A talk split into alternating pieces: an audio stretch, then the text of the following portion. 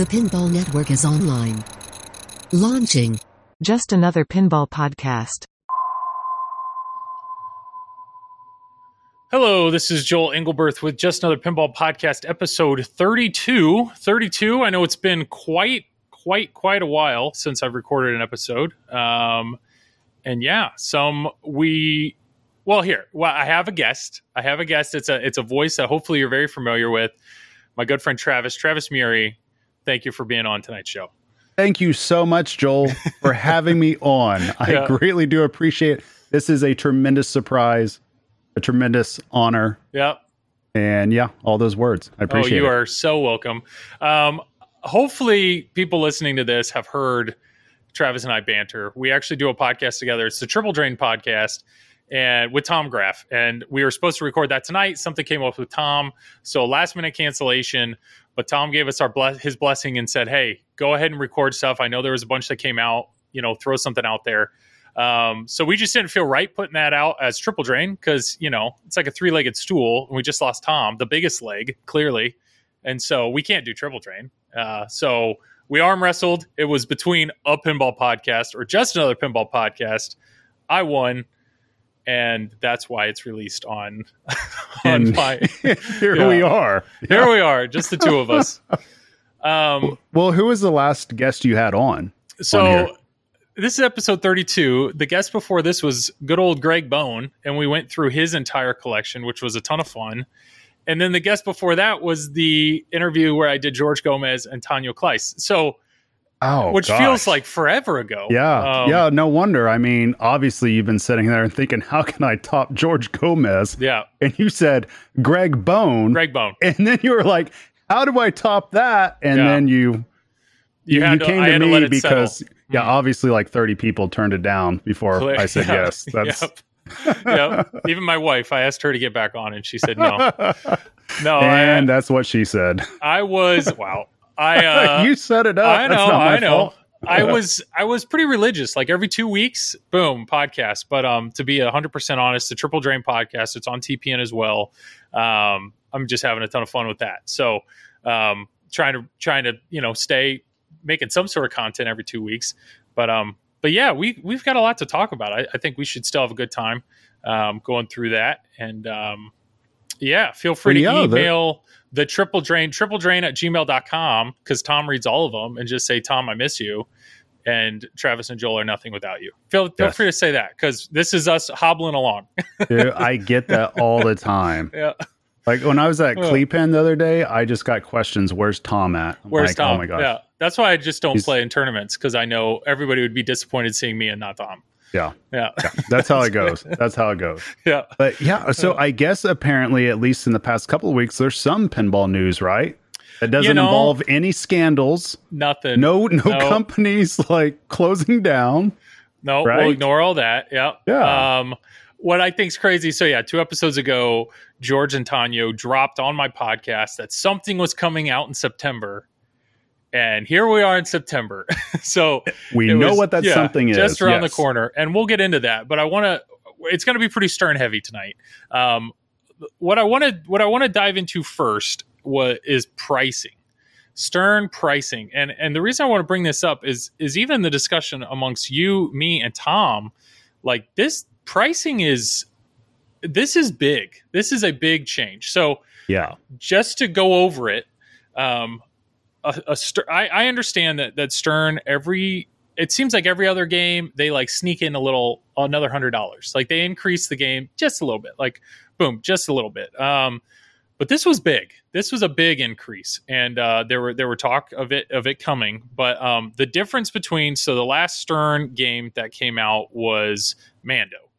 So the difference between a mando pro and now a godzilla pro is $700 that's a $700 increase and then the difference between a mando premium and a godzilla premium is $1200 $1200 that's, That's a that's a lot of small. dollar. Yeah, that's a lot of dollar games to be played, Joel. That's yes.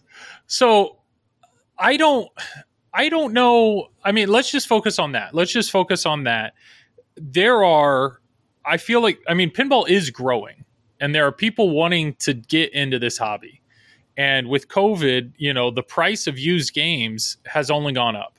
So this this idea of finding a project, and that's how I got in the hobby was finding projects, fixing them, and like flipping those, and slowly building up my pinball, you know, eh, money. Your collection. My Your collection, yes. Yeah, your collection. You're building up your your Yeah. portfolio there of we go portfolio yeah, there yeah. we go. but it's that's and i've always recommended that i'm pretty sure episode one of just another pinball podcast was like recommending doing that and now it's just like how do you do like i don't even know if you can do that um, because some of these games that used to be two maybe three thousand dollars are now four close to five and at that point it's like well, crap you you might just shoot for something new or newer um, I, and so if you're a new person in this hobby how do you jump in at if if a if a, if Godzilla Pro is listed at sixty eight hundred dollars, market price is probably like sixty or sixty eight hundred dollars. Market price is probably like sixty six. But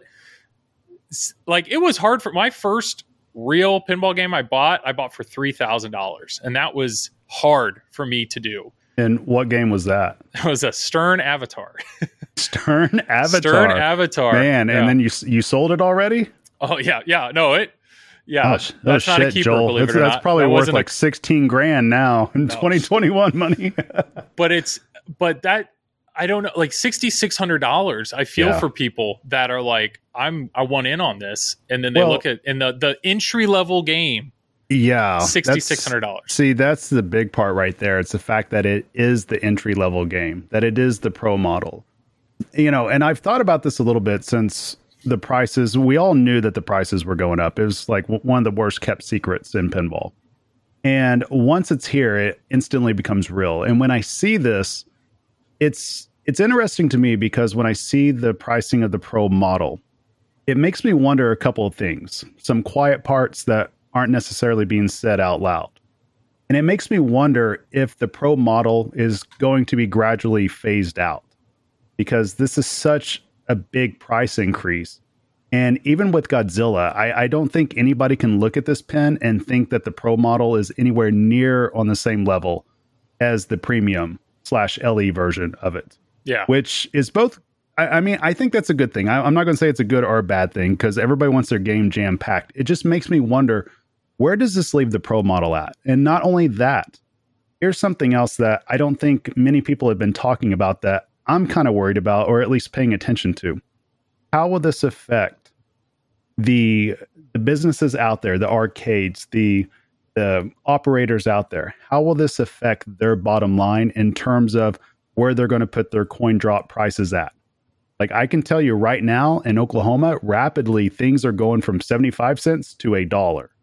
And it doesn't sound like a big jump, but mentally, it's a pretty big jump to add in another quarter. And on top of that, I don't see how operators can spend over $6,500 for a pro and not charge a dollar coin drop. Because once you look at the income to expense ratio now, that sucker has gone completely out of whack compared to getting a pro for 5500 or maybe even 5300 if you're lucky. Yeah. all of a sudden it's going to be 6500, 6700. I mean, and that's the other thing too is how many of these companies really need to go under MSRP too because it's so hard to find these now. The demand is so high and the supply is not being met. There's really zero incentive for a lot of these companies, these distributors or dealers to even go under MSRP because they Mhm. can't they can't keep things in stock. And people True. are still waiting for months at a time to even get their products. So I I I'm really paying attention to how this is going to affect things moving forward in the future. A hundred percent. And um, I don't. I. It's just odd. Like it's just a weird thing seeing that because, I mean, sixty six hundred dollars is not small. And it- and if an operator is going to pay that chunk of change for a pro, because the pros are supposed to be for operators, right?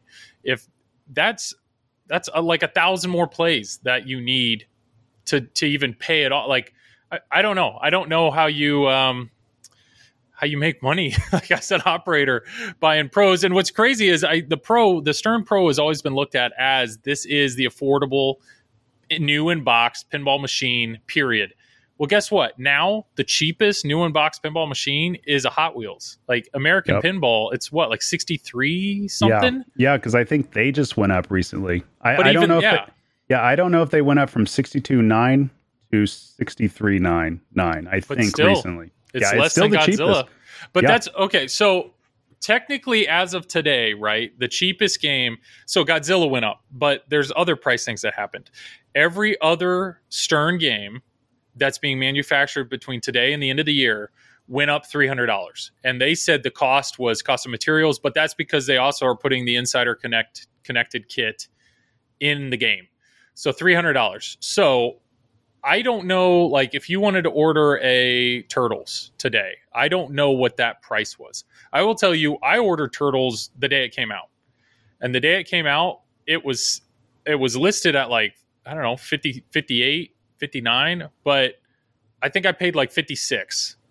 So now I don't know if that was listed at maybe it's probably 58, 59. It's probably listed somewhere around there. But what that means is if three weeks ago you called up a distributor and said, I'll take a turtles, and I don't I'm making this up, but let's say they were manufacturing one in December. They're like, Great, you'll get they're being manufactured in December. That means the distributor is going to call you up and say, Hey, guess what? That game that I told you is fifty nine hundred dollars, it's actually going to be three hundred dollars more. So now that's sixty two hundred dollars. So it's pretty safe to say that any Stern Pro that's made between now and the end of the year is going to be over six grand. But what's even Yep. crazier is if it that's if it gets manufactured before December 31st. If it gets as of January 1st though, every pro is going up to Godzilla prices. Yeah, which is the MSRP of sixty eight ninety nine. Yeah. six thousand eight hundred and ninety nine George Washingtons. So A what lot of that, money. Yeah. So like my turtle. So that's the question. If next year I have a turtles and a Deadpool, if next year they're still making turtles and dead, they're definitely going to still making turtles next year. But Deadpool, I don't know. I don't know when they're going to be done with that. But now all of a sudden, let's say they somebody wants to buy a turtles February of next year, a pro is 66 6800 dollars. Like did my entire collection just go up in value by I don't know, at, least like six, seven hundred dollars. I don't know. I think I think it did personally.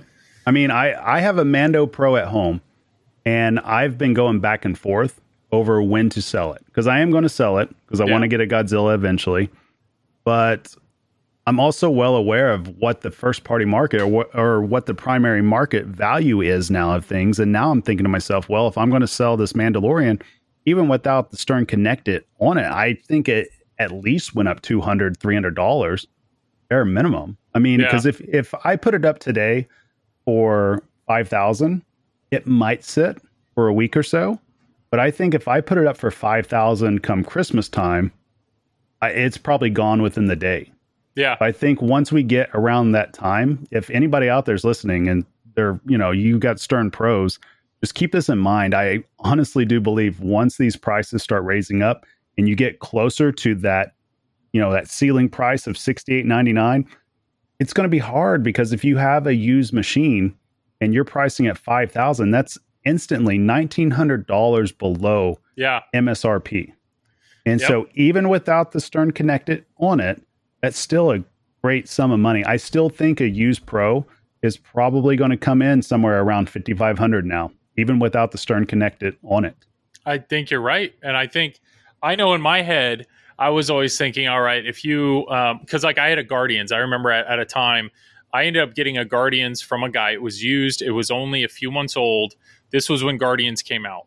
So I think I could have bought a brand new one for like fifty three hundred dollars. But I remember talking the guy into I think I got it for like forty nine because it was one of those, hey, for a few hundred dollars more, I can just get one brand new, no plays, warranty, all that stuff. And he was okay with that. It- that made sense. So in my mind, I've always thought pros, maybe premiums or LEs are different, but I'm a pro guy. But pros are always like a used pro, as long as it's not routed. I don't know, three, four hundred dollars off what a new one would be is my thought. So does that still make sense next year? Does uh, does all of a sudden my used turtles, if a new turtles is sixty six hundred dollars, three or four hundred dollars off of that means my turtles just became a sixty two hundred dollar pin. Yeah. Like Yeah, I- that's I, I honestly, I think that's where it's going to be at. I have a Stranger Things and a Guardians, And I can tell you straight up, I would not sell those now for less than six grand. Well, I Stranger just Things is.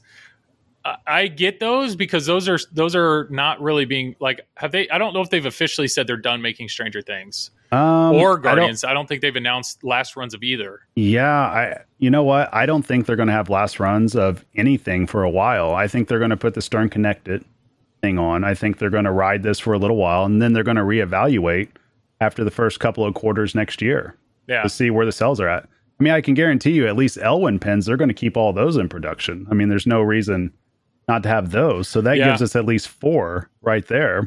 I think Deadpool, that will probably stay in production for a while. That's a highly popular pin. I think Stranger Things have made an excellent comeback. So I think that that'll be going. It's just the only game I could see that probably is about done with its run might be a Munsters because they just now recently had th- those were on the line, I think, just about a month ago or so. They did a batch. So I totally forgot about Munsters. yeah, yeah. So it's yeah, it's just it's one of those things that when you when you put the Stern connect it with it, it, I think it changes it up a little bit because I'm curious to see if that'll be a selling point for people. Now, I still believe that it's not going to be a selling point for new players. I think that's going to be a selling point for existing players. Now the problem becomes, well, the price point. Is the price point something players can stomach? And I will I will say this up front, this is probably the first time I said this publicly, at least in a few months. But the first time I think I've said this publicly, I, I'm to the point right now. Godzilla is is it for me.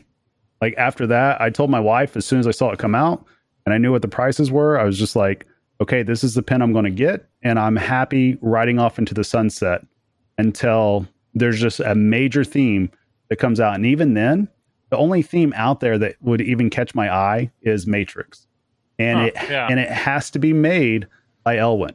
Uh, If if Matrix is made by somebody else, I I don't think I would worry about buying it just because I I just feel like I'm priced out because at this Yeah. point a premium is nine thousand dollars. Well, I just bought an Iron Maiden limited edition for like eighty six hundred dollars just a couple of years ago yeah, you know, and that's a fantastic game. And now all of a sudden I'm looking at 9,000 before even, you know, counting for taxes or shipping yeah. or a- anything like that. So, you know, I don't know. I, I think, Joel, I'm getting to where I would just much rather just play a couple of games, go on location, play what I can, maybe collect some older games because I got some EMs and some solid states, maybe find some old valleys or something like that. And then mostly just focus on traveling and going out to these tournaments or going out to these events and just seeing friends and enjoying pinball that way because these prices, I mean, it's, I, I It's wish I had, yeah, yeah. I wish I had the money to drop on every single pin but even like we were talking about before, the the connected thing was what would entice me to get, like me personally, because I'm an existing pinball player.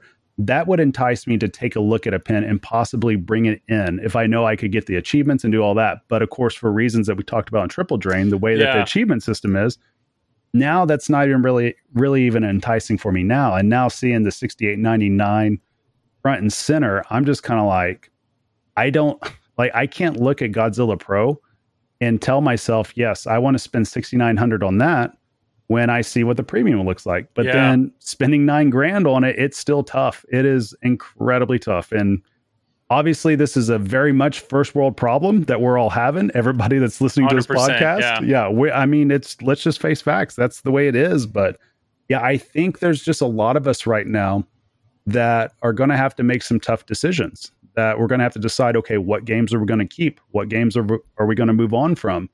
We're going to be very more conscious about what type of games we buy. Like I know me as a pinball buyer, I'm not going to take flyers on games as often anymore. Mhm. Like I took I took a flyer on Led Zeppelin, ended up enjoying the game for what it is. You know, I wasn't overly impressed when I first saw it. You know, the same with Stranger Things. I wasn't really impressed when I first played it. And then everybody kept telling me, hey, you need to check it out again. You need to check it out again. I ended up doing it and I thoroughly enjoyed it. And now I'm happy I did. But at the prices where things are going to now, I don't think I'll be able to do that anymore. Yeah, I totally, I totally get it, and I I know, I mean, I know my view. the The roller coaster that I've gone on in the last few months is I have fallen head over heels in love with Deadpool. I Mhm. freaking love my Deadpool Pro, but I knew in my mind, I was like, they're only going to make them so long. The one I have is routed, and I've played a premium, and I really liked it. And so I'm a pro buyer. I've never been able to justify paying extra for the premium, but I've been going through this emotional roller coaster of like, I think Deadpool's a keeper. Like, I think I I really love this game. So I told myself I'm gonna upgrade. And what I meant by that is I'm either gonna get a better pro, one that wasn't routed, potentially new, or I'm gonna go to premium. And when you start pricing that out, it was like it, it, it's it what I've realized now is getting a new pro or getting a used premium are way closer in price than they've ever been before. And I was luckily, I was, I let Zach know it flipping out. I was like, Hey, if you ever get a used premium, let me know. And, uh, he, he clued me in and I think we're good to go. I think that's going to happen. Nice. But it's one of those things where I was really close to getting my name on a distributor list. Like Zach's list was full. So I was looking at other distributors, but this is what's absurd is the Deadpool premiums are supposed to be made in December. So if I would have been on a list, I would have been called by that distributor as soon as the Insider Connected came out, and he would have said, "Hey, I need three hundred dollars more." So now all that math in my head of new versus used just got even less, you know, because it's Yep. now three hundred dollars more than getting a used one. What's absurd though is if that's delayed at all, that three hundred dollars more just became like twelve hundred dollars more. if he would, if he called me up and he's like, "Hey, they're behind. This isn't actually going to be made till January. That Deadpool premium you want twelve hundred dollars more." Like, and Yep. it's I like that's there are people. Zach said it on the pinball show. There are people that ordered a Mando premium day one, day one, Yep. and they still haven't gotten it. I'm going to guess they're probably from Australia. But I've- even even yeah. America, like even Yep. I think in America, it's just there Oh, were yeah. so many Yep. Deadpool.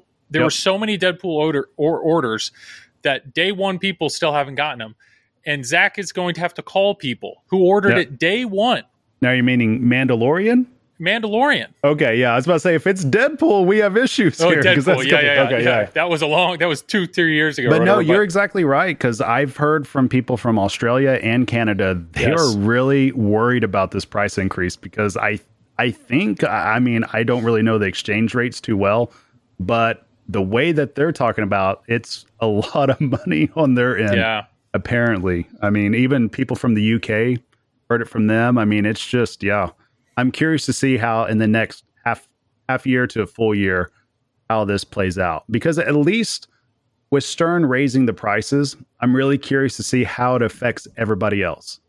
Because this is something that we like we've talked about earlier this year before even the price points were talked about Mhm. raising up that I've always wondered based off where Jersey Jack was with their pricing, how this would affect everything else. And, you know, people often thought, well, you know, it's a shot at Stern if a Jersey Jack CE sells out, yada, yada, yada. But I'm just like, no, no, no, no, no. You know, with Stern, they're in their own league. They're competing with themselves. Everybody else is trying to catch up. And when they see that somebody else can sell out of a product for what was it, twelve thousand five hundred dollars or some Yeah. somewhere around there, Yeah. that's an indicator right there of where the ceiling is and where it isn't. And I feel like it's going to keep getting tested. And now we're here. This is the test. But you know what? There's a thousand Godzilla LEs, and you'd be hard pressed to find one at this point at MSRP. What's MSRP for that? An LE? I think it's ten five, isn't it, or yeah, ten four nine well over ten thousand dollars. I know for Yep. sure. But that's something. I mean, yeah, it's yeah, right, like that. They're essentially sold out day one. A Yep. thousand, a thousand games, and I think Stern's Stern public uh, publicly announced months ago that they were what like three thousand games behind, and you know that's or whatever Yeah. it was. It was so it we was were doing thousands of games behind. Yeah, to give you a number, because I, I was talking to a distributor that will go unnamed. It's not Zach for anybody thinking it's not Zach. So we were talking back and forth about orders that they've put in that they haven't got that they're still waiting on, and we were theorizing. Okay, how much is Stern actually behind? Like, what is the actual number? And the number that was thrown around by them, and I've heard this from two or three others as well, is anywhere between six to ten thousand. Wow. Now, I don't know if that's true.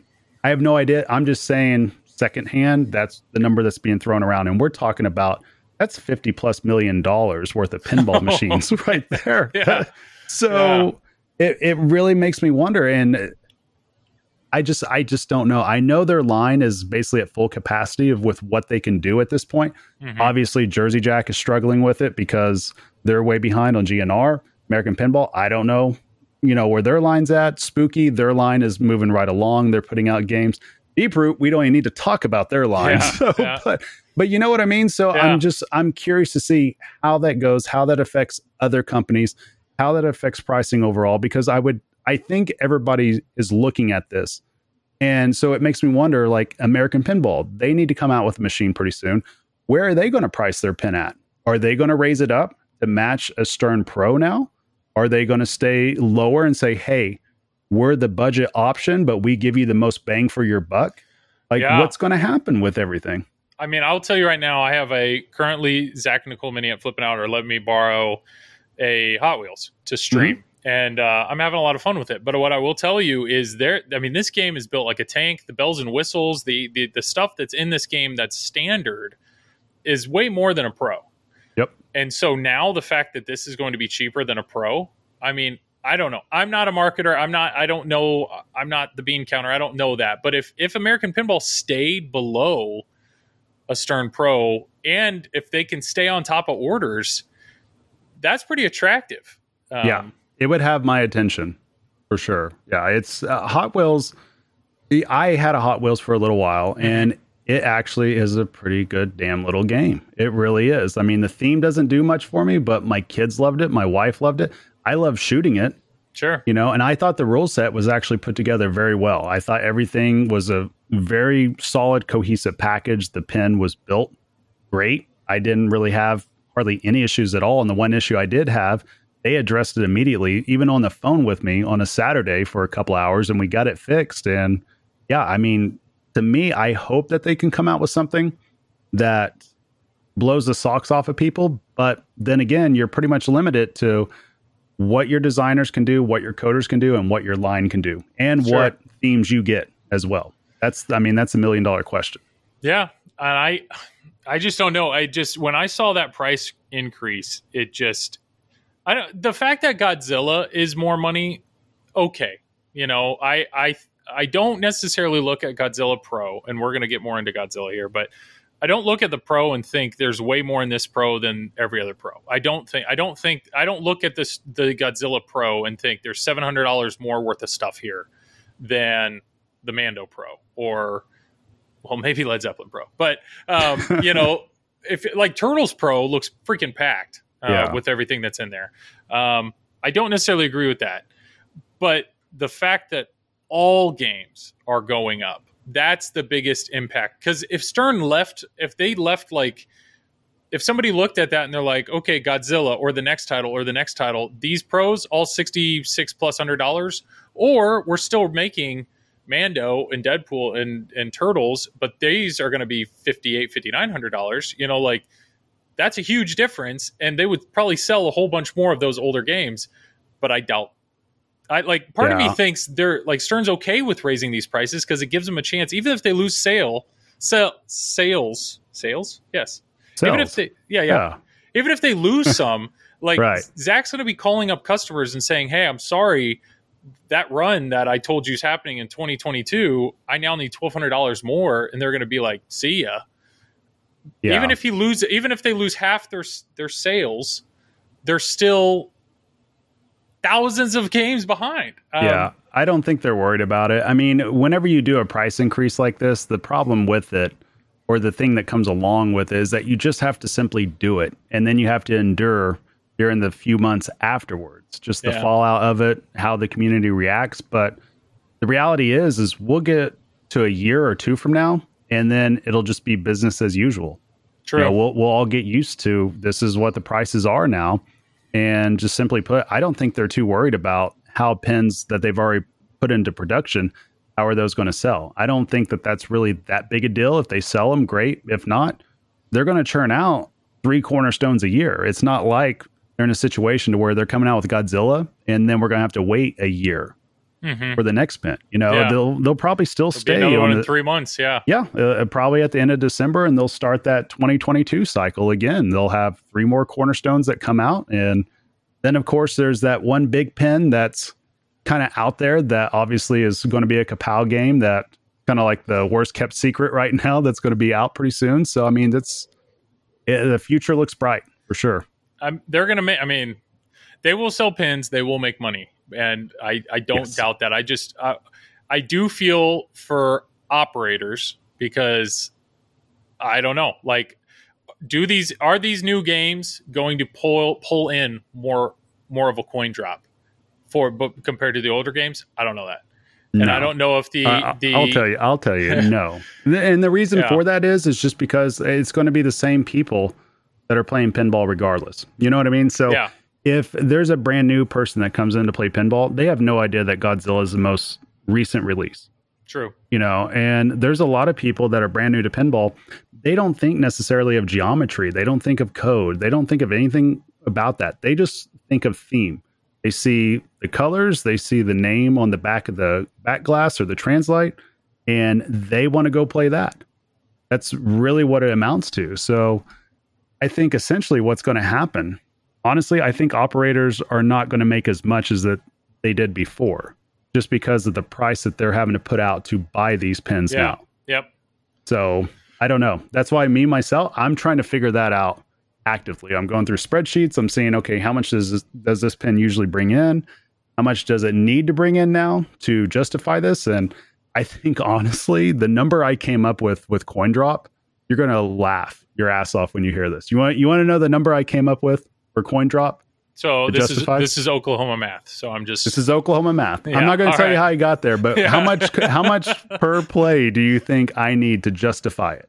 to, a new pro A new pro at MSRP at at that's, MSRP. That's. At so MSRP. previously, you were saying it was seventy five cents a play, previously, and now this new pro is up seven hundred dollars. But realistically, I, I would say double it, like dollar fifty a play. You're really close. I was at a dollar sixty-five. Well, Per- per sixty five. play. Yeah, people are bringing out dimes. Yeah, right. exactly. yeah, That's- I know. And and that's the yeah, that's around the ratio that I came up with. I'm like, I have to be right around this drop to justify it. And that's taken everything into account. That's taken into account the matches, the replays, the Maintenance. yeah, the maintenance, everything. And so I'm thinking to myself, okay, what are the odds that I'm going to get people consistently to put around that type of coin drop? In Oklahoma, I don't think I'm going to get that. yeah, California, New York, probably will, you know, after a certain amount of time. But yeah, around here, when you look at Kansas, you look at Arkansas, you look at Oklahoma, good luck. I don't, I don't think that's going to happen. So, so you would just be insane to route a uh, a premium, right? I mean, oh yeah, absolutely. Yeah. Yeah. If you, right now, if you route premiums, you know, God bless you. If you, if you're doing that with an LE, whew, yeah. I mean, you, yeah, I just, I mean, and bless everybody out there that does that, that gives the opportunity for the public to be able to play on those pins because they are a lot of money. But yeah, I, I've had LEs, I've had premiums, and I can't imagine putting it out there on route. I mean, with people wearing their wedding rings and just banging the hell out of the powder coat and everything. well, the I thought- LEs are insane. Though you, you, you, yeah. If you route an LE, you're not doing it. You're doing it just for I don't know the love of your heart. I don't. It's like yeah, just. But I know like Tappers, the the local one of the local arcades here. I mean they they obviously they they, they make their money on beer, but they Mhm. own all the games, so it's just they almost all their new games are premiums. They just feel like it adds. It, it gives them some reason to go for a, a player to go there instead of going somewhere else where the pros are.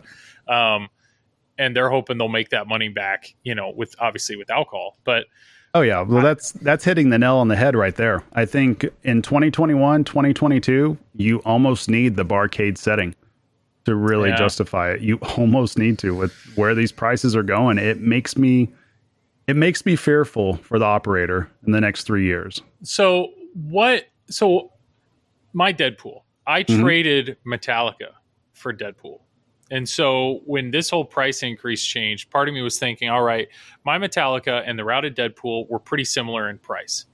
But now, because of this price increase, did that price change? Did the price of a DMD game because of interconnectivity, did the price of a DMD game go down or is the desirability of the DMD game almost higher now because now there are no $5,000 pins? If we're now in the high 5 $6,000 range, did DMD games just become 3 $400 more as well? We're in this bizarre twilight zone right now where nostalgia is within nostalgia. It's like you, you know what I mean? It's, Yeah. yeah. Yeah, I I wish I had the answer for that, but I mean if you look on Pinside, you look on Craigslist, you look on Facebook, you look on any of these groups, I mean everybody is pricing their pins up high and most people are getting those prices Well, right now. Let me ask this. I see it's blurry behind you because of Mhm. your camera focus, but you have a Walking Dead. I do. You have a Walking Dead. So after you heard about all these price increases with Stern, Mhm. in the back of your head or check your spreadsheet, Mhm. did the value of your Walking Dead, do you feel like it's gone up or down? It's gone up. It's gone way up. up. way up yeah i i would not part with my and this is a walking dead pro i would not part with it for any less than $6500 And that's just you. So do you, f- well, maybe this is a weird state, but like, do you feel though that a DMD game is worth less than a Stern LCD game?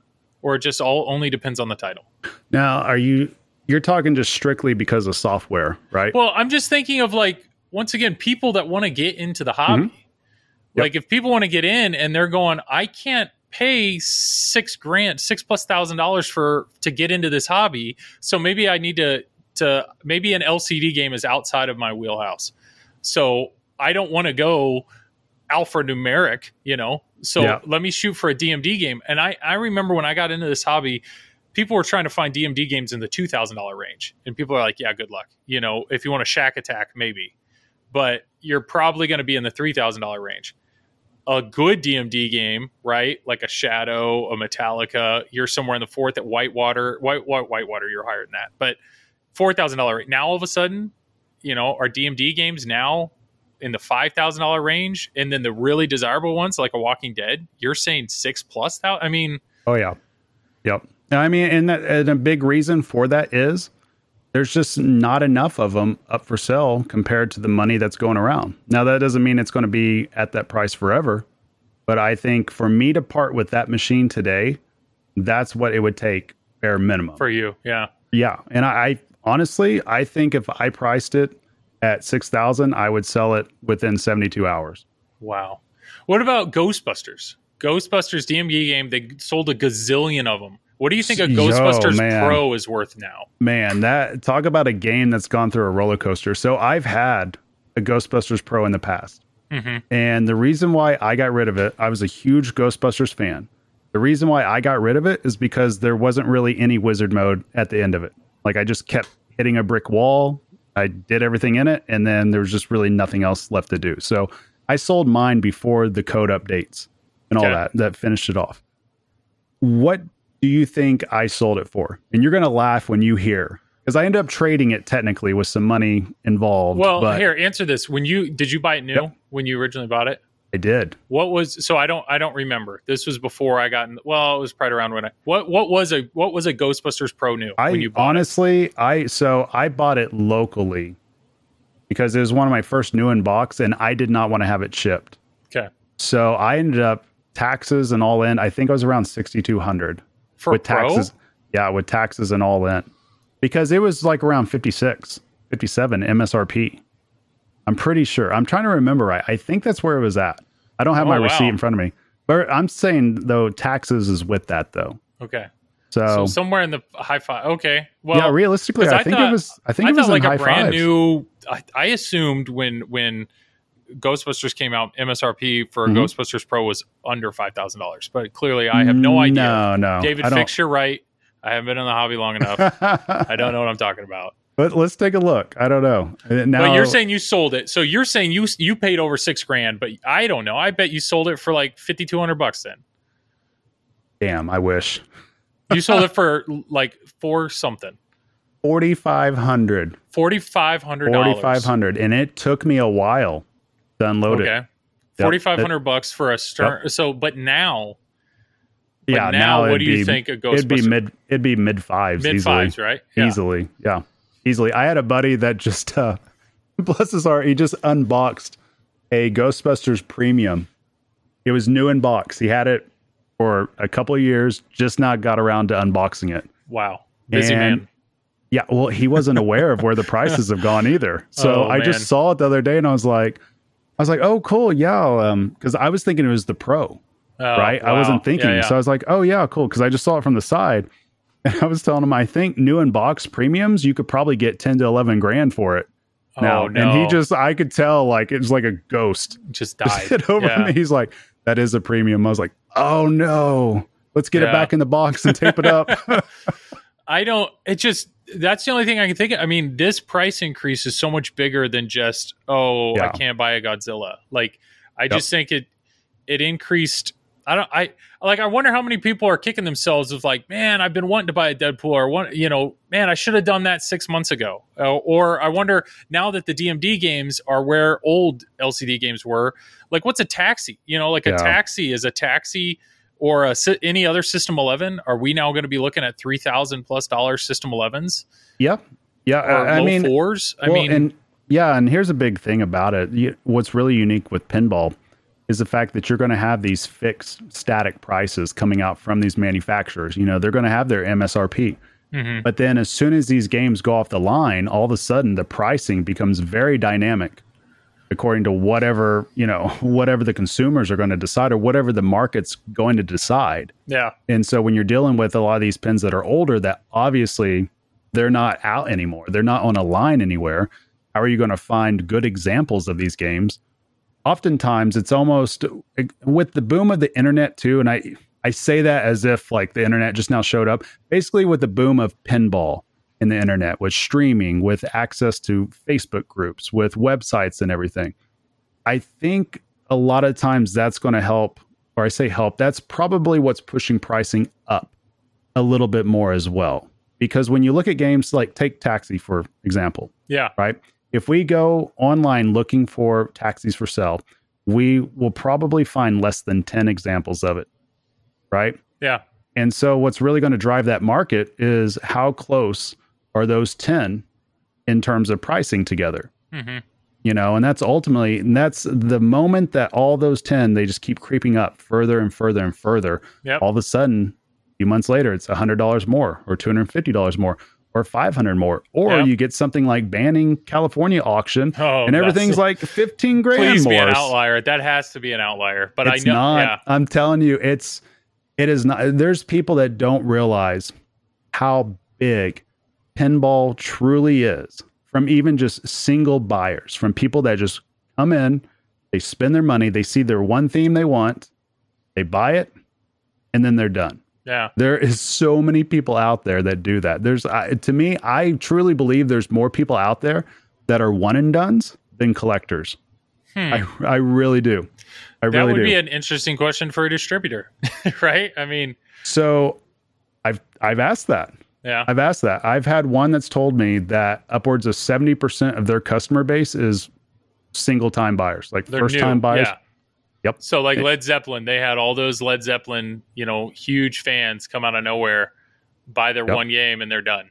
Yep. And you probably won't mean- ever hear from them again. Yeah, and the caveat is because we are all like anybody listening to this podcast and us doing this podcast, we're Mhm. all in the ecosystem of content creation or content consumption with pinball. You know, I, I'm So- very popular with a lot Yeah. of different groups. Okay, yeah, this Exactly. podcast reaches more than just extreme pinball fans. Exactly. So Yeah. so my point being is that all of us we're in our own ecosystem to where Yeah. yeah we collect pinball yeah we talk Yeah. about pinball and we're a very small subset of what pinball actually is you know if we go to tpf right texas pinball festival hmm there's going to be a lot of people there that are just buying tickets just to simply come see pinball. They may not even own a pinball machine.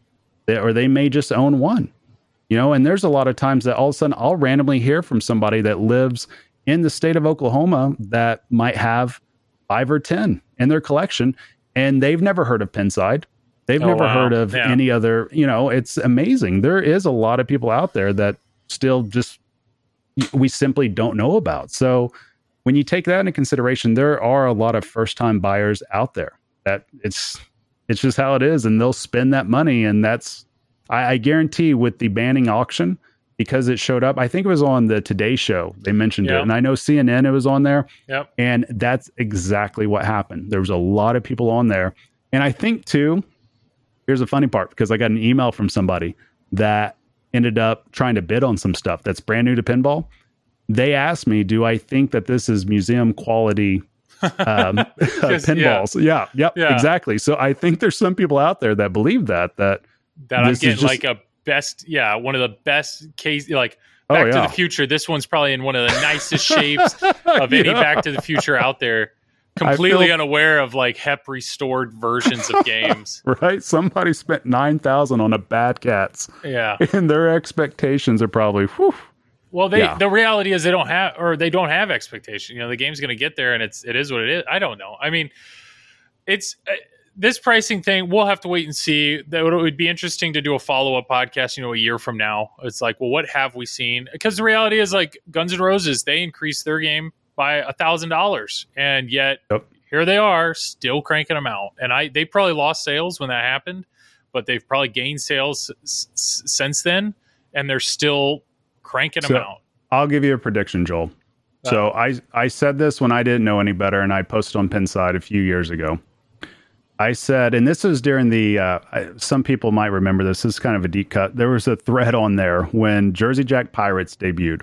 Yeah. And it was called like a Dark Night. Dark at Day Stern. for Stern. Dark yeah. Day for yeah. Stern. Yeah, exactly. And everybody's up voting. Everybody's like, oh, yeah, Stern screwed and all this and that. And I posted on there something to the extent like Stern is probably extremely happy seeing this for reasons that we just talked about earlier when they see Mhm. competition sell out at a higher rate, or at least not sell out, but at least put out a pin that is more money, right? More MSRP.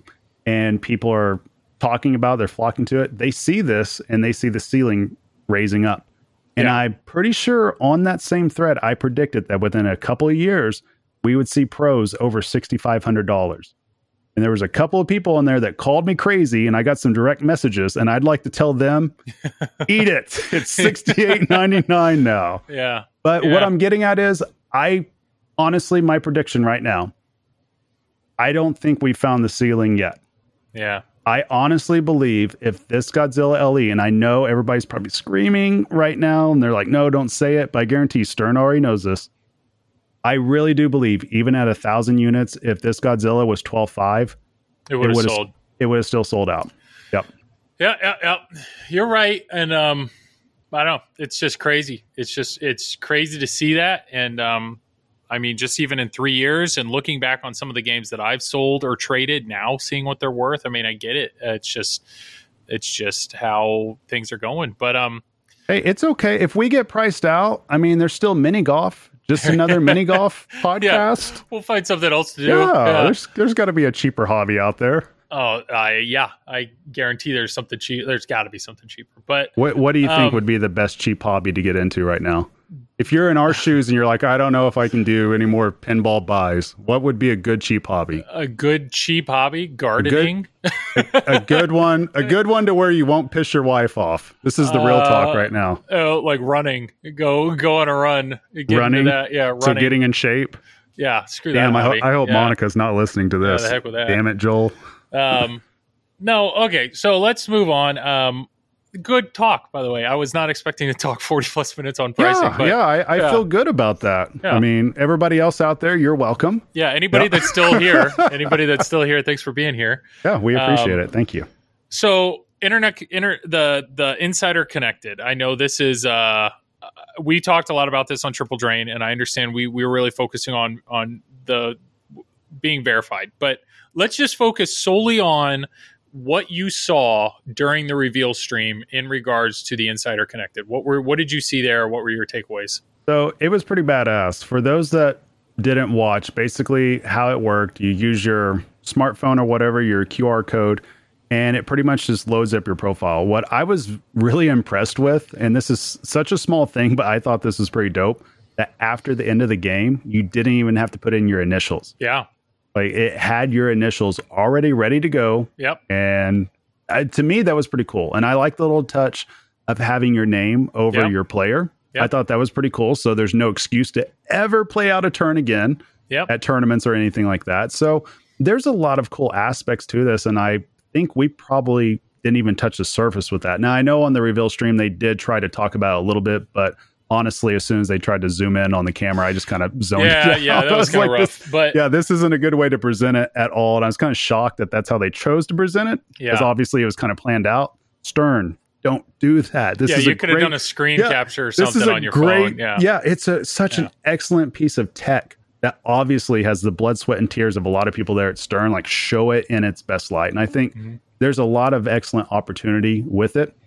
The achievements, I really did dig the achievements. That's something that I really wanted in pinball for a very long time. I think it gives you different ways to play a pin yeah, different ways to approach it. And I think it also gives a lot of creative space for the designer and for the coders to be able to say, hey, how do we want this player to attack the game this way?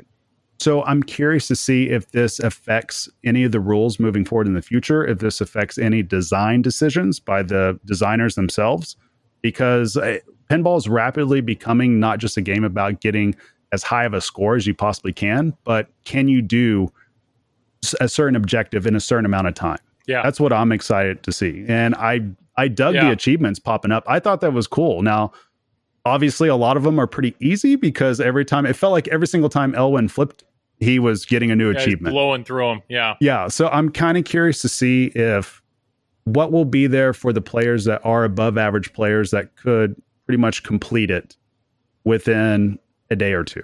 Like I'm curious to Uh, see how they'll address that, whether they'll add DLC or different objectives. I think I would like to see like a weekly yes. thing, you know, I'm talking about Yes. something like Yeah. that. I think that would be a good idea to do. But overall, I mean, what do you Totally think about agree. it? I was so my first impression was it works. Like I was super impressed with it did not look like they were fumbling at all with the QR code reader. They every single time they started up a game, I mean it was just like within half a second of somebody putting their phone over that thing, it caught it.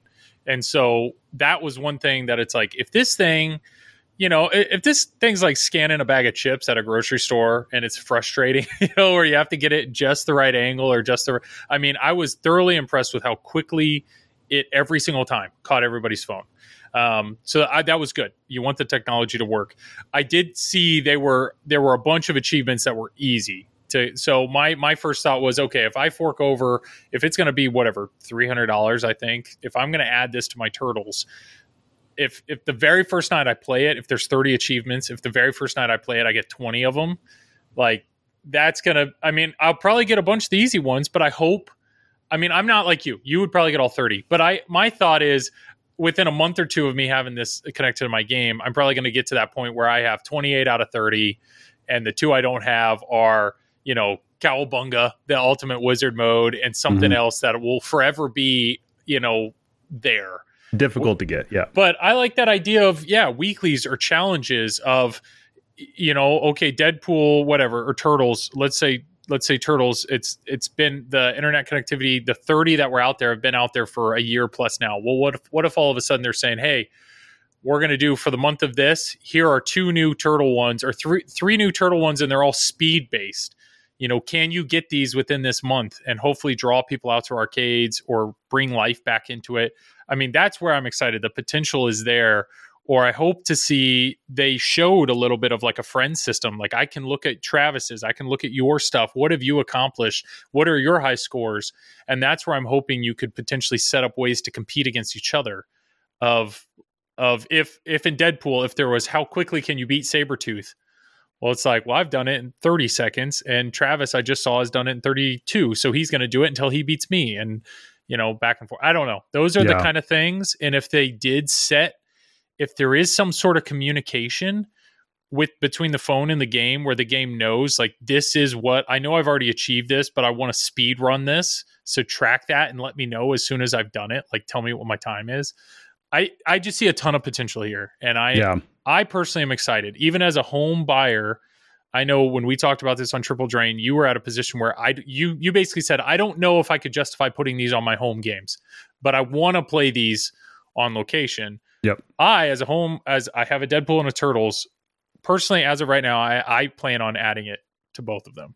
Um, even if it if it is so that the price isn't officially out there but there's prices being floated around so there's Yeah. no official confirmation but let's say it is $300 i'm just throwing out a price Three hundred dollars is hard. To, I would probably. I don't think I would order two kits. I think I'd probably order one. I debate between which one. Do I want Deadpool or do I want Turtles? And to be honest, the way I would probably decide that is based on what my friends have, because I want to have. I want to be able to compete against my friends. So I know Yeah. like Jedi McMuffin, uh, another streamer, he's got a Deadpool. You know, so it's like, well, if Jedi's going to get that and I'm going to get it, that'll be cool for us to compete. Or Pinsomniac, I know he has a Deadpool. So just thinking ahead like that, um, that could be a lot of fun. Um, i think i think it would be smart of stern too to have and again they they probably do have this and i just don't realize it yet i think it would be smart to have some type of community event for each game too okay. So not just a weekly, but maybe something that lasts all month or something that lasts for two weeks that says, hey, everybody that signs up for this, because for instance, like on the Peloton bike, I don't know if you're familiar with that bike or anything like that, but they have like so so like for instance on this they have it to where they have challenges for the Yeah. whole entire community to where if you guys do so much stuff you'll get like a badge or something like that so to me stern could possibly do something like this that's as simplistic as that yeah. but then also look at okay if i enter this contest this community contest and we all achieve it then that means one person out of all those that did it earns like the ultimate prize whatever prize that they have whatever giveaway they have hmm so I think that there's definitely different ways that they could do this to entice somebody to have a lot of replay ability on their game at home. Yeah. And so I don't know if there's something like that, I might be more enticed to get this type of kit for say my Avengers behind me at the house. I think it just ult- ultimately depends what else is there besides just achievements for people at at home. And they said during the stream that they they have full intentions at Pinball Expo to present a whole lot of other stuff to like present the roadmap of what all they Yeah. have planned with this system. So um And that's genius too, because that's Absolutely. like that's the way that they do it for PC games or for console, whatever it could Yeah. be. So that's really genius. A roadmap would go a long ways to explain. Okay, here's where it is now. Here's what will be coming in the future. Here's what you can expect. For me as a potential consumer, mhm. that speaks to me. That makes me feel more comfortable about potentially paying for this product to put it into Well- an existing game. I think I mean I think it's just really important for Stern in the next you know six eight months that that whatever it you know Godzilla every Godzilla that's made has this in it every single one so as long as what's there is enticing there there will there will be Godzilla buyers that are going to bring this into their house and hopefully within a month or two they're going to be like crap that's a ton of fun I'm going to go ahead and put it on all my other games or they're going to be like eh it's a novelty and I have no interest in putting it on my other games That's So, the big part. yeah, I really It- hope yeah. they they knock it out with with with, with what we see on Godzilla. But um, I'm still excited about it. I know I know you you and Tom are both you guys. I mean, multiple times a week are on location, so I think you're hoping people will put these on location. But um, me, I mean, I mostly play at home, and so I I'm looking forward to the home the home side of it for sure. Well, I'm I'm curious too to see how this would affect tournament play from my standpoint because they're they're talking about using it for tournaments in the future. So I'm curious to see how that would work in terms of grouping people together, in terms of reporting scores, which Yeah. Scorebit technically does already, but having Stern just be able to do this themselves, I I'm actually pretty excited from the competitive player standpoint to see how that is, and I'm actually Yeah. more interested in that than I am anything else to it right now. Good point. And you had said earlier, you said now there's no excuse for potentially playing somebody else's ball. Well, what if there was a setting where before you play your next ball, you have to log in again, you know, something like that. So it confirms that, like, if you step up to the game, you, it's not going to kick out a ball until you put your phone back down, even if it's ball Yeah. two, you know, that somebody would be pissed at that. But I'm just saying, I mean, maybe that's the, There's the possibility you of that. yeah, you know you what I would really like dig a machine to do is if it actually taught me how to play the game. Yeah, there's like not yeah. not just the Karl DeAngelo screen on the back, which is pretty badass by Karl, Mhm. by the way, but to have the game actually like a narrator take me through the game and give me a tutorial that way to where I hear the voice and then I see the game actually sh- flashing the lights. Like you have to hit this. There's where the mode's at, and then it shows the flipper going off because maybe the shot goes this way. That to me feels like the next step into pinball, the next innovation. If somehow like they could yeah, to where Okay. it could do a tutorial right in front of you because a lot of people they may think that they're visual in the sense of just seeing something on a screen, but when you're visual and you see it happening right in front of you and it's asking you to replicate this, Yeah. to me that's something that would be interesting. I mean, I obviously, you know, when you're I don't know if I necessarily put that with the um oh, what's the word for it? Wherever the machine's just sitting there and the lights are just going off. The track track mode, mode. yeah. yeah. Yeah, so I don't know if I'd put it with a track mode because then obviously you wear out coils and all that. But I'd be very curious to see if somehow that could be implemented in the future, just kind Well- of showing you how to how to play a game. If you log in and the machine realizes like this is the first time you've logged into a Turtles, you know, do you want to see a tutorial? And in that quick, and then you know you click a button and boom, it shows you right there.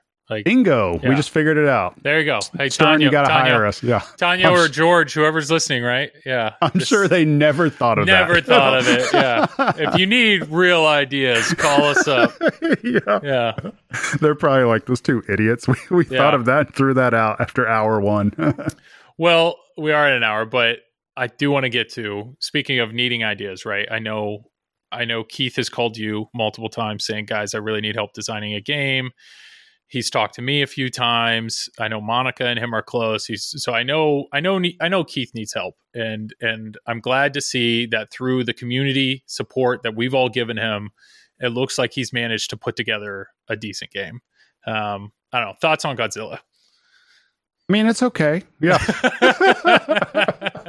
yeah, yeah. No, it's uh oh my god. So there's not many games that blow me away because I'm not one for hyperbole, Yeah, but yeah, I just sat there and I just said, "Holy!"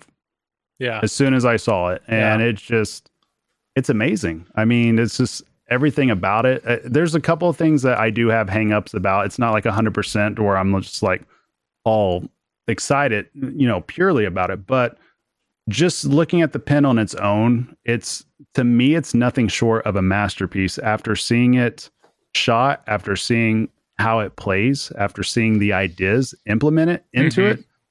I don't think anybody could ever say again that Elwin's not the best designer.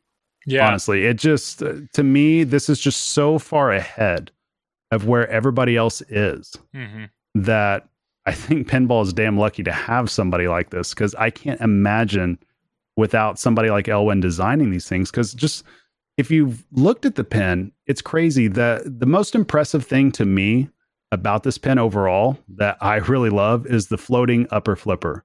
Like that Yeah. itself, Yeah, my God, that's just the ability to have a shot right behind it, the ability to have a skill shot going around that, the ability to have a feed to it with that magna. I mean, it, wow, just, yeah. There's Yeah. there designers stick a third flipper in their game all the time. And I, by the way, no, nothing that I'm saying here is to actually say anything negative about any of the other designers because there's plenty of good pinball out there. But but yeah, it's that idea of like, well, I want to have a third flipper shot, but to bring that out there and to throw multiple other things behind it, and I, I just watching the stream. I, just don't even know. Like when I watched the Mando stream, Mando was cool, but it's very clear it's a fan layout, and it's just very clear watching from left to right. You're just kind of watching the shots hit, and it's like, okay, that does that, that does that, got it, got it, got it.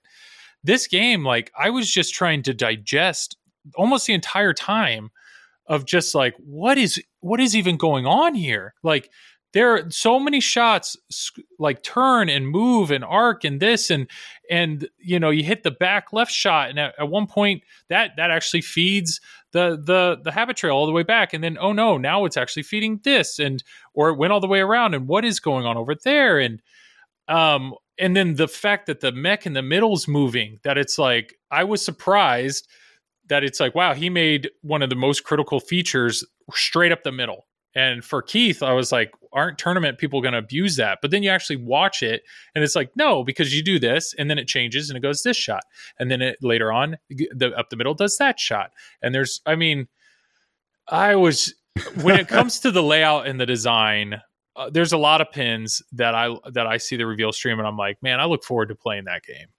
But I I really look forward to just shooting and just seeing what the ball does and how it feels because you know it's going to feel good. Um, based off of you know all all of Keith's games when you when you shoot them they feel good. Um, he's not going to put a crappy clunky shot or something on on a game. Um, so I don't know. I would I'm with you. Just watching the reveal stream, just looking at the design and layout alone, I am I am so impressed. Yeah, and uh, can't wait well, to to see how what it feels like. When you see this game, if you haven't seen it yet, what really makes the difference of this game compared to everything else, there's not just one single wow moment. Yeah. There's multiple wow moments. And the key to this game is that there's a lot of games out there that they don't they're just not fun to shoot, but they might have that one mech that gives you wow, you know, mm-hmm. or quote unquote world underglow, whatever we want to call it. But this game has the mechs, has the shots, has the sound, has the music, I mean, and has the rules. It has everything into it. And so even like for instance, let's take that upper flipper, that floating upper upper flipper that we are talking about earlier. I love the fact that the Magna grab will hold yeah. onto the ball. Yeah. And then it'll set up a jackpot shot. I love that. Mm-hmm. I love the fact that that tail whip shot from the upper flipper basically goes back down, right, to your lower flippers. That's insane. We've never seen a shot like that before that happens in that the way that that is. I mm-hmm. can't recall any other game that's done something like that. Now, obviously, the right hand side, it's kind of like Congo.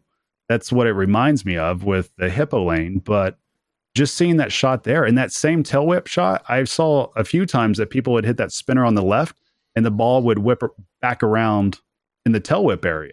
Mm-hmm. That was pretty cool. That was a really cool shot. There's so many, but that's the, like every shot is a cool shot. I, I mean, oh, even yeah. the the single pop bump, bumper. I've got to say, I hope, mm-hmm. I hope, like I have a I have a TNA. TNA is probably right now my favorite games between TNA and, and Deadpool. But TNA has that pop bumper on the right, and I freaking love that pop. It's a love hate relationship. I mean, TNA, the pop bumper. Anybody that's played TNA, Total Nuclear Annihilation, knows that pop bumper can screw you over so fast, and I love it. And to see a similar thing on on on um, Godzilla here, I'm like immediately I, I, I like it because I know having a pop bumper in that position adds so much to a game. Like so much more. The the pop bumpers in Mando are just there. The pop bumpers even on my turtles, when the ball goes back there, it's so you can take a break. Same with Deadpool. Yep. When the ball goes back there, you take a break, you know?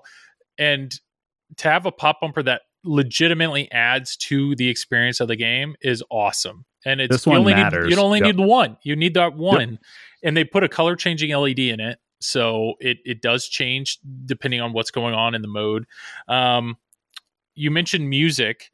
The music in the trailer, that's my one one of my takeaways after seeing the stream. Whoever made the trailer, and I'm not I don't want to insult it's it's garbage. the, the, trailer, the, the, the trailer, trailer, does not actively reflect this it's game. So, and I all, get, and I made a comment yep. on our Discord. I was like, "Man, yep. that music put me to sleep." And Dennis Creasel was quick to be like, "That's the official, you know, like Godzilla music. Like, take that back, kind of thing." And it's like, oh no, like if that's going to be playing throughout the game, I just seemed so. It just that whole trailer just seems so boring.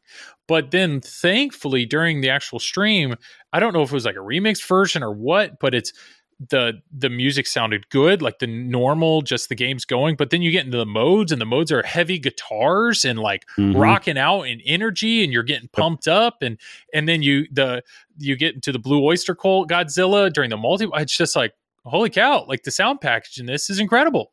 Yeah, it's yeah. That trailer did not actively reflect what not at all. At not, all. It was, it was such a great surprise on the stream.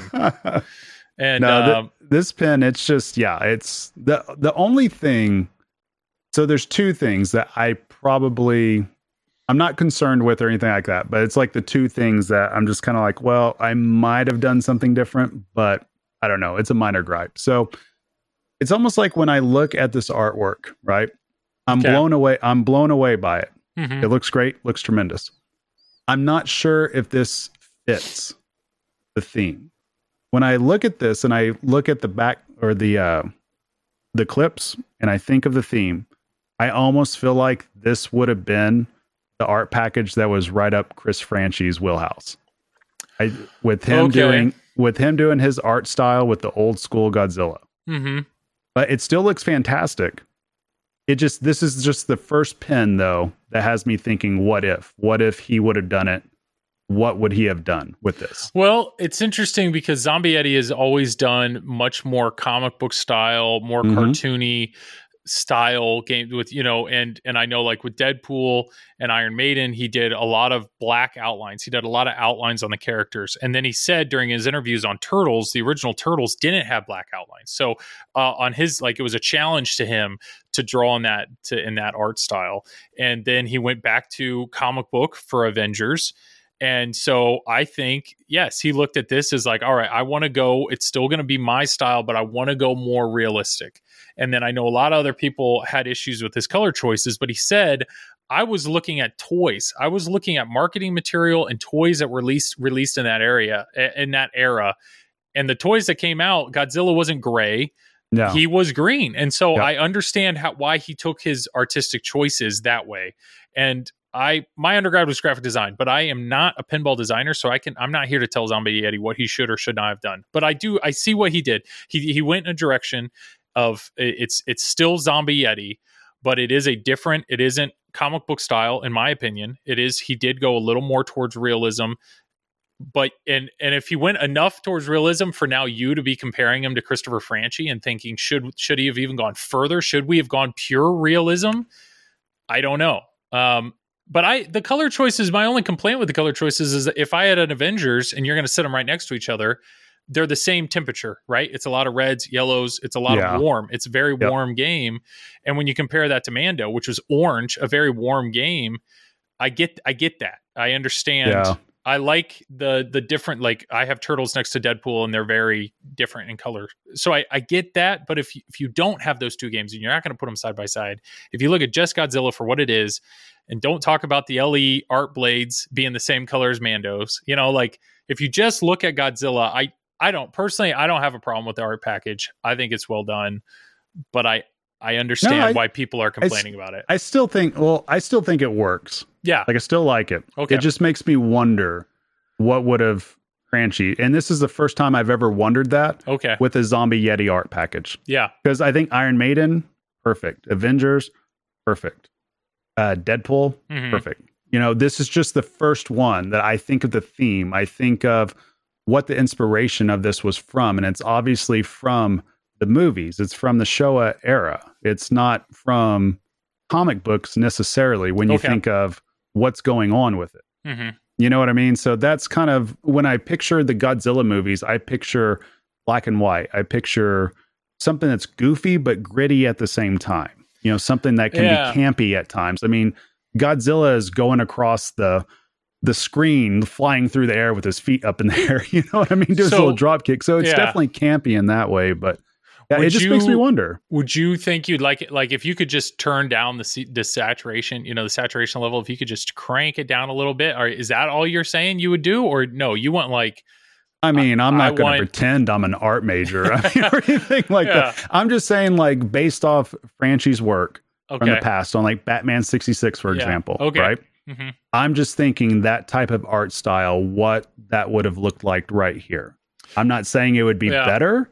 This is just the first time I'm wondering what this would have looked like. sure so, So that that's my only thing that I kind of noticed. i but- would i would assume most people every other zombie yeti art package it's just an immediate a plus right it's Mhm. it's perfect so now all of a sudden this is the first time that a plus a plus a plus this is the first time that people are like eh maybe a minus or like maybe b plus like Yeah, I, well, I mean, it's know. not. It's definitely not bad. no I, I think no. it's still great, and yeah, it just. I'm just saying, just for the theme, it makes me wonder. okay Like right. it, that. That's it. Yeah, it's not. It's not anything Yeah. based on the skill. It's not based on oh this this doesn't look good because I'm.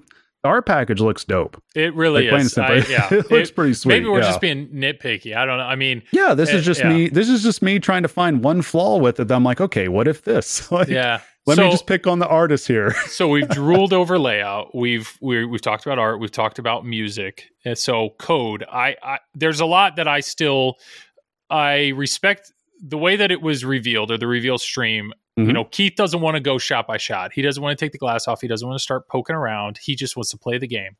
And watching people play the game, what I did see is almost everybody destroyed the building or got to that multi ball where the building moves and right. and that makes me feel good because if, if friends and family, I know, take your shot, anybody listening, but friends and family, if they stepped up to it, they would experience that mech, which is Right. really neat. What makes me sad though is on a pro, there is no mech for them to experience there. So I don't know what my friends and family.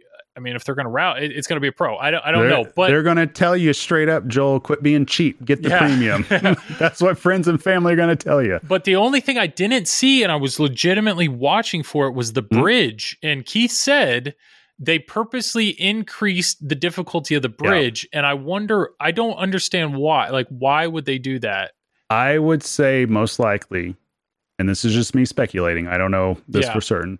I would say most likely it's just because the code wasn't ready for that yet. That's all I could think of is Yeah. maybe there's something with the mech or it's not because they were talking about, oh, we're going to do it where it like shakes a little bit or Mhm. we're going to do it where it will ramp or it'll feed this.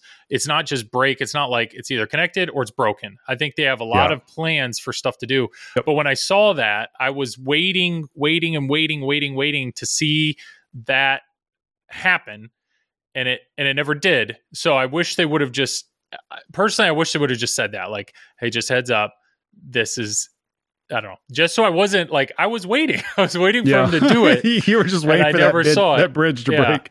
um now, I, I think that that's probably why it is. that makes sense but that, the that would be my guess. the the the the tower in the middle incredible I mean and to see Mm-hmm. Is Keith- that not just the coolest multi-ball start? I mean, It- I, I used yeah. to think Addams family was the coolest one, and I found it was funny because I was happy that Dead Flip made the decision, the creative decision to do a close-up of the building yes on the first one. I was happy about that, but then I Mm-hmm. found myself by the second and third time that that was happening, I was just screaming at my TV like I want to see the whole thing, like I want to see the light show with it. oh, and okay. everything. yeah And then once that did happen, I was just for me, I was just like, my God, this surpasses the Addams family multi-ball start. Like I, I think that it's this really look- good yeah, I think this is quite possibly the best multi-ball start in And- all of pinball. because you know it's like this dum dum dum and then the- Yeah. so you know the shaker motor's got to be incredible They have that's this has cool. the dual uh, uh, GI color, so it like flashes red from the white. So the, the the lights are going nuts. The sound at that time, and then the fact that it's kicking in that that Blue Oyster Cult uh, Godzilla song that's coming in, and visually what it's doing, the building's Yeah, just shaking up and down. Yeah. it's pretty. That's so aw- I mean. The reality is, right? I, so many friends and family. When we go and we see Medieval Madness, right? Medieval Madness. Yep. The first time the castle blows up, people are like, "That's insane," right? Yep. But the fact that on a premium, this is right up the middle, and I I don't know, I wasn't counting, but if I have to tell somebody like hit this whatever eight times and just strap in and watch what happens, Yep. That's that would be aw- that would be huge. Well, that mech is a massive mech too. Yes. Like just looking at it, it Yes. looks like it's less than an inch away from the glass. It And- looks like it's pretty big. And they said the bi- the biggest issue was the the building has to go down, so they have to Yep. count. Do they have enough room in the in the cabinet for the building? Um, and for him, he took apart one time during the stream. He actually had the, the mechanical mech, and he took each layer apart and showed. He's like, all right, this oh, okay. Cool. this the Yeah. bottom layer is actually just looping it to the left, and then the second layer kicks it back to the VUK to go up, and then the third layer, when they come in, they just go side by side, and the fourth layer they cross. So the reality is the the the building only has three positions. It's either it's either all the way up, so the ramp right in the middle is feeding layer one, and when the ramps come through, the ramps are coming through layer three, and then when you're de- when you're locking when you're when you've destroyed it enough to lock multi balls, the whole thing shifts down one layer. So now the ramp is going through layer two, which is feeding the VUK to put the balls on the roof, which is technically layer five. And then when you're hitting shots to go through the ramps, now the ramps are going through layer four. And then that's it. So so it's really only shifting one layer until you actually do your multi-ball where it goes all the way down and releases all the balls. So brilliant. It's it's Yeah, really just it's it's brilliant in that fact.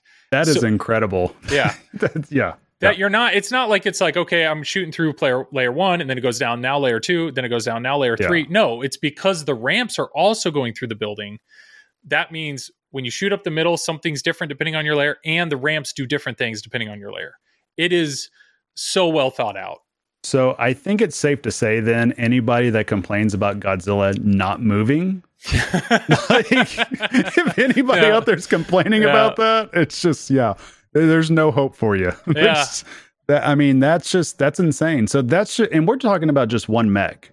So the One, things that yeah right, and the things that we haven't really even touched base on Mhm. is the Mecha Godzilla. Yeah With the uh, turntable, you hit the stand up targets, and then it shows another spinner that has a little ramp, and it go up into the belly, uh, the magnet. Oh my god! That, but that's the thing is, I assumed that turntable. I assumed the default position would be targets towards you.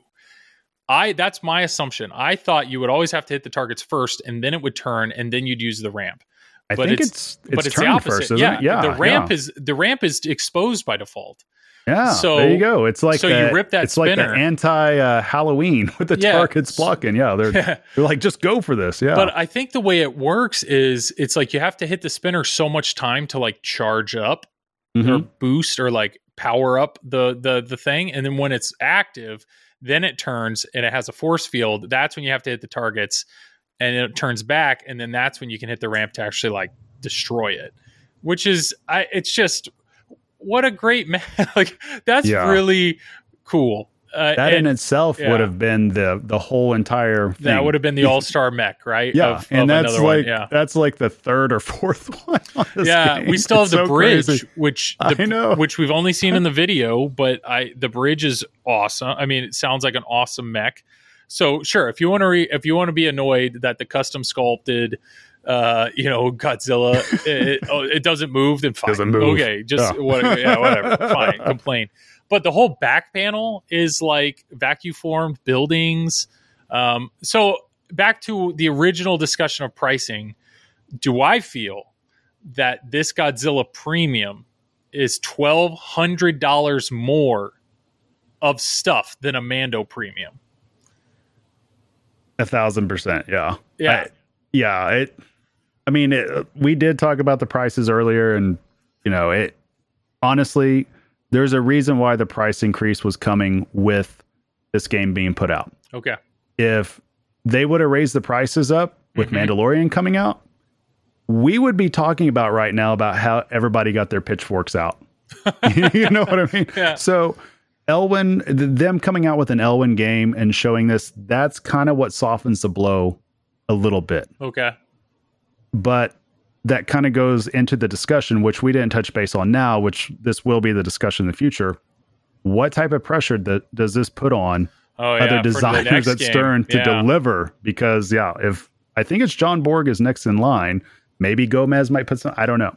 But whoever's putting something out, if it's not anywhere in the realm of this, like I, I don't know. It's going to be. It could potentially be some bad news, but Yeah. yeah, this is the perfect game though to put out if you are going to do a price increase. I I think for nine thousand dollars, you're getting a lot of bang for your buck with this. I think for ten five LE, if you got one, you're happy. hmm I think for six eight nine nine, seeing the pro, I think that's a little overpriced. I don't think it would be worth sixty nine hundred. Just seeing Yeah. how many mechs were taken out, and I and that's obviously not Elwin's vision either. Hmm I think the premium and the LE is obviously what Elwin's vision was, and it's going to be coded to the fullest extent to that vision. I think that's going to be the best bang for your buck. Because I mean, we haven't even talked about some other things, like the um, just the ramp returns besides the bridge, like the the 360 Yeah. return. You know, that kind of reminds me of Ripley's Believe It or Not.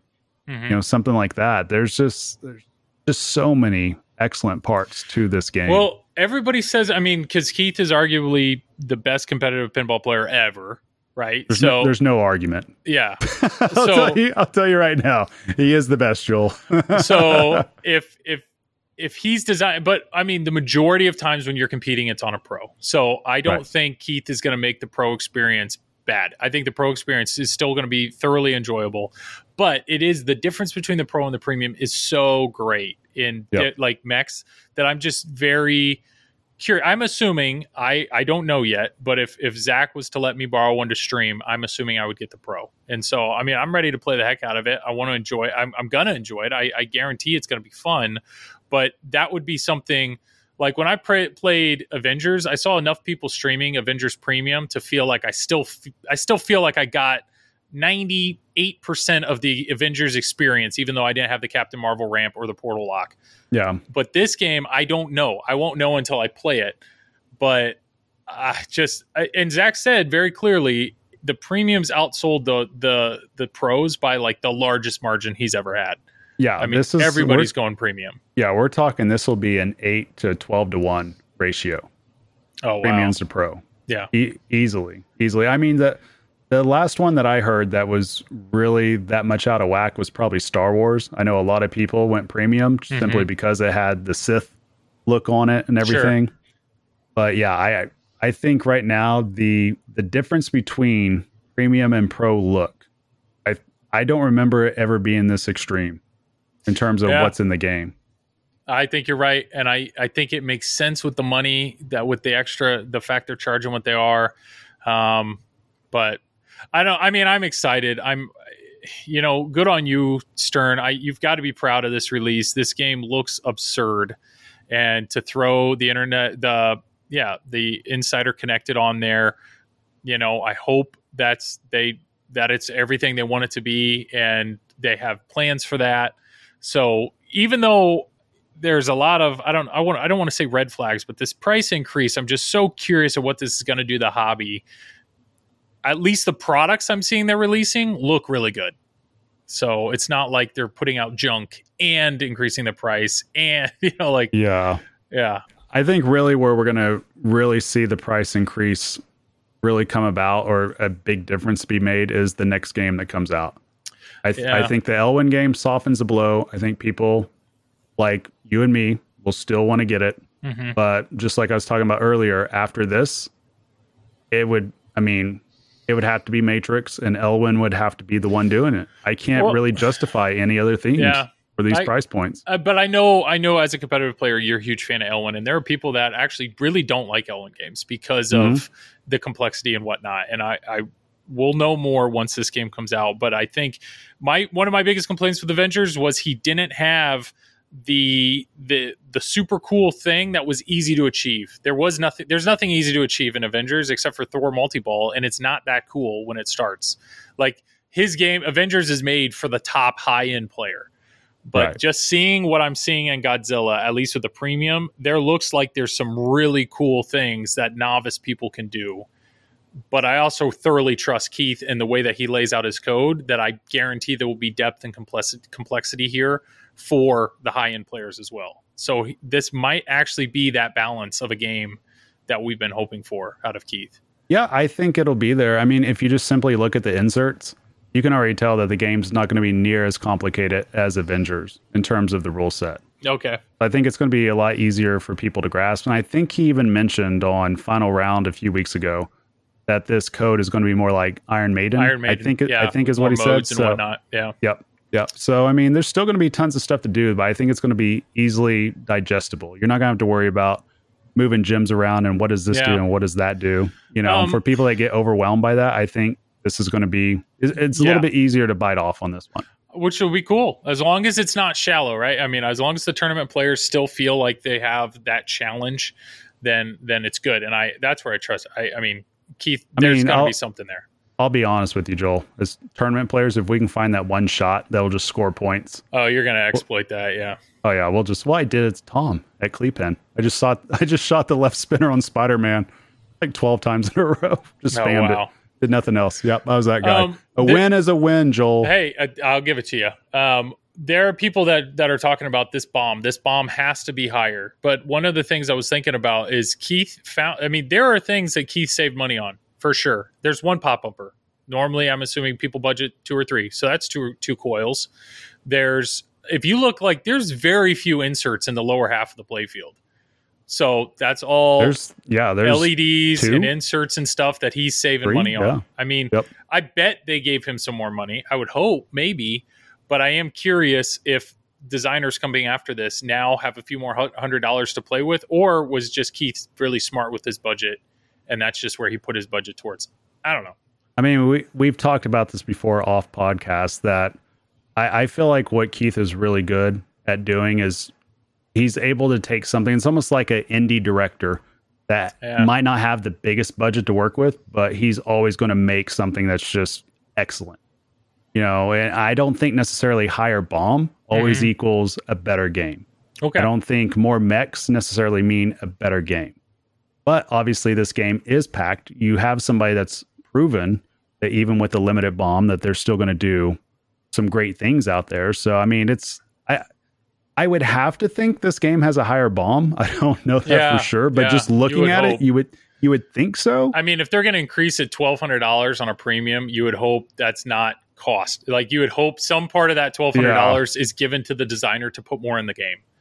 I mean, either way, whether that 1200 showed up or not, I mean, it looks like it. Yeah. Yeah. either yeah, way. Yeah. I mean, what, whatever he had available, he made the most of. And this game just looks, it, I mean, it's incredible. And I think I'm happy to see something like this. Like GNR, for instance, I did enjoy it for what it was. It had an excellent light show, but I also I want to play pinball. I want a game that's going to shoot well. I want a game that's going to have excellent code. I want a game that has excellent sound. I want a theme that really resonates with me. And I feel like Godzilla. I, I feel like that that's it. I don't know. I I got a feeling that this is going to just be an all time great game. I hope so. And to be 100% honest, the theme does almost nothing for me. Like I don't care about Godzilla at all. How do you not care about Godzilla, Joel? Uh, because I I don't I didn't watch any of the movies ever. I I just no. Have you ever seen any of them? Uh, none none of the old ones. No. What? Yeah. What? You didn't watch any of them, even as a kid? No. Were they on TV? Yeah. I mean, we didn't have cable. I'm surprised you even had television in Oklahoma. Burn. yeah. Oh, we've talked about this. I live in Indiana. Tom lives in Wisconsin. I think we've all realized we kind of need to make a truth because all truce because all of our states really aren't that cool. So we, we probably should we probably should Oklahoma's really cool. What are you yeah, talking about, yeah, Joel? Yeah, yeah, yeah. So have- cool. Yeah, we have the state fair. Every state has a state fair, We you have- idiot. Ah, That's crap. oh man, we have a capital and uh, We do a have that, state too. bird. Yeah, you. All right. It's a lot of fun. Hey, at least here's a good thing. A little off topic. That's okay. We got this far. We might as well Yeah. go down this rabbit hole. What makes Oklahoma so much fun, Joel? okay, tune out now. Thanks for All listening, right. guys. No, no, Yeah. I'm no, I'm No. telling you this. What makes it so much fun to live here? It makes vacations everywhere else that much better. Oh, got it, got it, got it. Okay. Yeah. You set your everyday life. The bar of everyday life is so low that just getting out of getting out of your state is a joyous occasion. Have you it. had to hang out with Oklahoma Sooner fans? No. I'm, uh, yeah. Yeah. So like going to Cleveland, Ohio is is the is pretty incredible then. no, that was like northern Oklahoma City. uh, that's fair. There you go. There you go. All right. Well, hour and a half. Um, yeah, we were we started talking before this, and we're like, "What all do you want to talk over?" And we're like, "Ah, let's just talk about Stern pricing and Godzilla." And you know, if it ends up being forty five minutes, that's fine. And here we are at an hour, hour and a half. That's what with- happens. with every time topics. we every time Yeah. we get to talking, it's a Just imagine if Tom would have been here. Guess how much it would have been so much longer too. Yeah. four hour podcast. Four at Tom. least, at least, because he'd be making us laugh the whole time. But um, but no, hey, Travis, I appreciate uh, you coming on tonight, and I'm I'm somehow I won out, and it's this is going to end up on my channel and not yours. But um, but for people that don't know, feel free to plug away your stuff. OB, is it Yeah. my turn to talk? There's only Oh. two of us. Oh yeah, that's right. I'm used to Tom. I'm used to Tom going on and on. Sorry, apologies. Yeah, you guys can find me over at YouTube forward slash Marv Loco, and I also do a pinball podcast. It's a my own my own spin yeah. on pinball. It's not quite as cool as Joel. I haven't had George Gomez on yet. I've Uh-huh, had Raymond Davidson, Yeah. and um, yeah. Have you had Keith on yours yet? No, I actually gotta I've see- never we need to I've see. never asked him. Yeah. Who gets them first? You, me, or do we get them on Triple Drain? But we'll Mm, find a way. Probably me because I'd pay. Oh wow. Yeah. Are you expecting me to pay you to be on this? I mean, yeah, I invoiced you. Oh, okay, deleted. All right. uh, well, yes, I'm Joel. This is just another pinball podcast. Uh, feel free to check me out on just another pinball stream every Wednesday night at 10 o'clock, and then I stream every other Thursday at 10 o'clock Eastern time on the Flip N Out uh, channel as well.